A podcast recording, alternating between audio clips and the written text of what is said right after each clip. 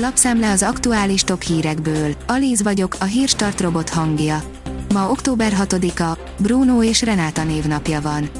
Kövér László nehezen viseli, hogy valakik rögeszméket és ideológiai dogmákat akarnak ráerőltetni. A házelnöknek a heteknek adott csütörtöki interjúja alapján általánosságban véve kevés dologról van jó véleménye, áll a 444.hu cikkében. A 24.hu oldalon olvasható, hogy képviselők ellen intézkednek a rendőrök. Egy 67 éves nő kilakoltatása miatt rendőri intézkedés zajlott, a tiltakozók élő lánccal akadályozták az intézkedést. A 168.hu írja, eltűnt a Mohácsi kincs egy része, a múzeum belső vizsgálatot indított. Több mint 14 ezer ezüst dénár hiányzik a Pécsi Janus Pannonius Múzeumból. A Mohácsi kincs egy részéért belső vizsgálatot indított a múzeum, miután a Szabad Európa rákérdezett a hiányos készletre. Óriási hatótávot ígér a Hyundai autója.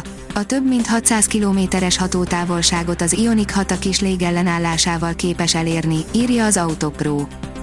A pénzcentrum oldalon olvasható, hogy nyugdíjemelés 2022, átlagosan plusz 87 ezer forint érkezhet novemberben, sokan viszont egy fillért sem kapnak. Már éppen időszerű volt, hogy kiderüljön, mekkora nyugdíjemelésre és nyugdíjprémiumra számíthatnak a magyar idősek idén novemberben. A magyar közlöny október 5-én megjelent száma tartalmazza a rendeletet, amely 4,5%-os emelésről és 0,5%-os nyugdíjprémium kifizetéséről szól. Ingatlanpiaci szakértők, januárban jöhet az igazi felfordulás, írja a Forbes.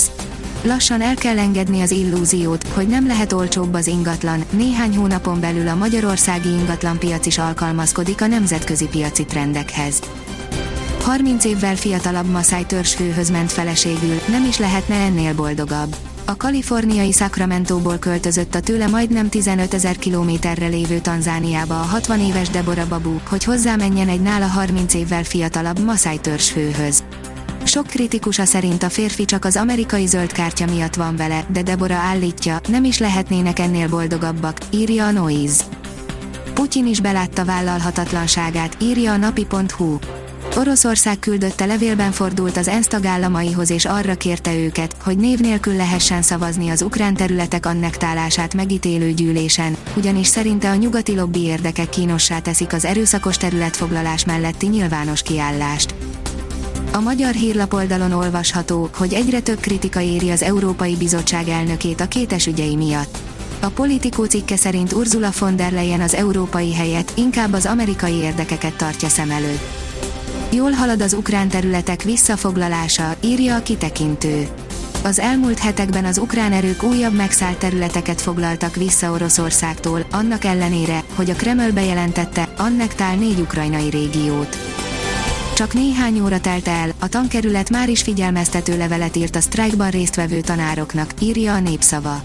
A jelek szerint a kormányzat nem értett a szerdai tüntetések üzenetéből, s továbbra is erőből szeretné lenyomni a pedagógusok egyre növekvő elégedetlenségét. A rangadó oldalon olvasható, hogy Gulácsinak üzent a Lipcse a BL meccs után. A Celtic ellen aratta első idei győzelmét a BL-ben a német csapat.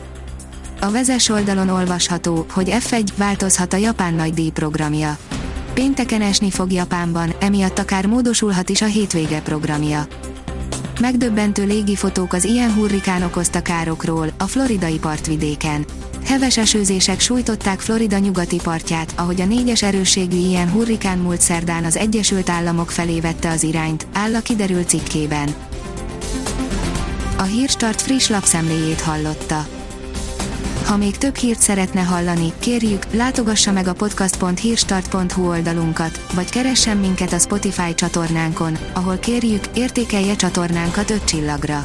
Az elhangzott hírek teljes terjedelemben elérhetőek weboldalunkon is. Köszönjük, hogy minket hallgatott!